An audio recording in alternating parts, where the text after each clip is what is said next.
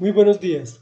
El tema de hoy se llama Encontró el libro, es la tercera de cinco partes en que dividimos el capítulo 34 del segundo libro de Crónicas. Continuamos leyendo la historia del rey Josías, quien desde muy niño buscó a Dios, purificó a Judá, quitando los santuarios paganos, las imágenes. Personalmente supervisó su destrucción y posteriormente se dedicó a reparar el templo del Señor y a quitar la idolatría del pueblo. Y dice así, al sacar el dinero recaudado en el templo del Señor, el sacerdote Gilquías encontró el libro de la ley del Señor, dada por medio de Moisés. Gilquías le dijo al cronista Zafán, comillas, he encontrado el libro de la ley en el templo del Señor. Entonces se lo entregó. Y Zafán se lo llevó al rey. Le dijo, Majestad, sus servidores están haciendo todo cuanto se les ha encargado han recogido el dinero que estaba en el templo del Señor y se lo han entregado a los supervisores y a los trabajadores.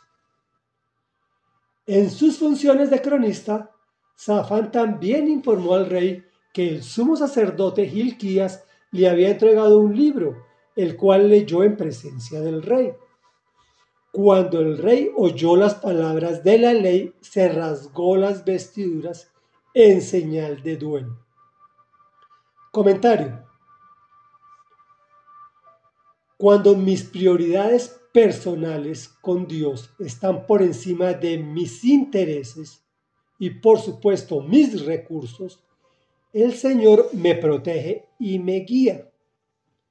Imagínate la Biblia, no la Biblia, el Antiguo Testamento de nuestra Biblia. Estaba perdido en el mismo templo. Entonces ¿Qué se estaba predicando? Me pregunto yo. Hoy en día, gracias a las computadoras y a la arqueología en descubrimientos que científicamente comprueban la inalternancia de las escrituras, tenemos muchas versiones, traducciones y retraducciones. Esto sin mencionar revisiones que sin cambiar el mensaje enviado por Dios a los hombres sí cambia el lenguaje siempre dinámico en las sociedades. Pero retomando el tema inicial, bueno, estamos viendo que hay herramientas. Y retomando el tema inicial, que es muy triste y que en muchas iglesias ocurre, no en todas, esto es para que tú abras tus ojos. Resulta que en algunas congregaciones se ha perdido la Biblia. ¿Dónde se ha perdido la Biblia? Pues se habla a la feligresía lo que ésta quiere escuchar. En otras palabras, se le dice a la clientela lo que quiere oír. Prosperidad, dinero, de parar de sufrir, que las cosas se, se conseguirán sin esfuerzo, de diezmar, de pactar, de ofrendar y que viene la bendición, sin referirse a la verdadera ofrenda del Señor que es nuestra propia vida, la cual ha sido transformada por su sacrificio en la cruz de nuestro Señor Jesucristo obviamente sin dejar de hacer aquello. Finalmente, no estoy hablándote de que nos tocó sufrir, sino que nos tocó vencer, es decir, ser victoriosos. Reflexión.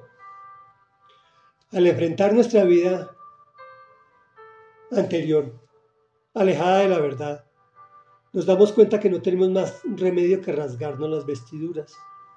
Hoy, enfrentados a la palabra de Dios, Recordemos que la verdad no es subjetiva, es un hombre que se llama Jesús de Nazaret y que te ama hasta entregar su vida. Ha debido haber generado un poder transformador en tu existencia para que sea una ofrenda viva al Señor. Pero mañana profundizaremos en las consecuencias de no buscar verdaderamente a Dios. Por el momento, oremos. Amado Dios, Rey de la Gloria, Santo, Santo, Santo, creador del universo, de lo que se ve y de lo que no se ve. Hoy vengo a ti entregándote mi vida como una ofrenda grata a ti, amado Rey Dios. Te pedimos en el nombre de tu Hijo Jesucristo, quien se sacrificó para darnos vida y vida eterna, vida en abundancia, que entendamos que tenemos que compararnos frente a tu verdad y tratar de ser mejores todos los días. Te pedimos que abras nuestros ojos, nuestros sentidos espirituales y nos fortalezcas para hacer ese gran propósito. Amén y amén.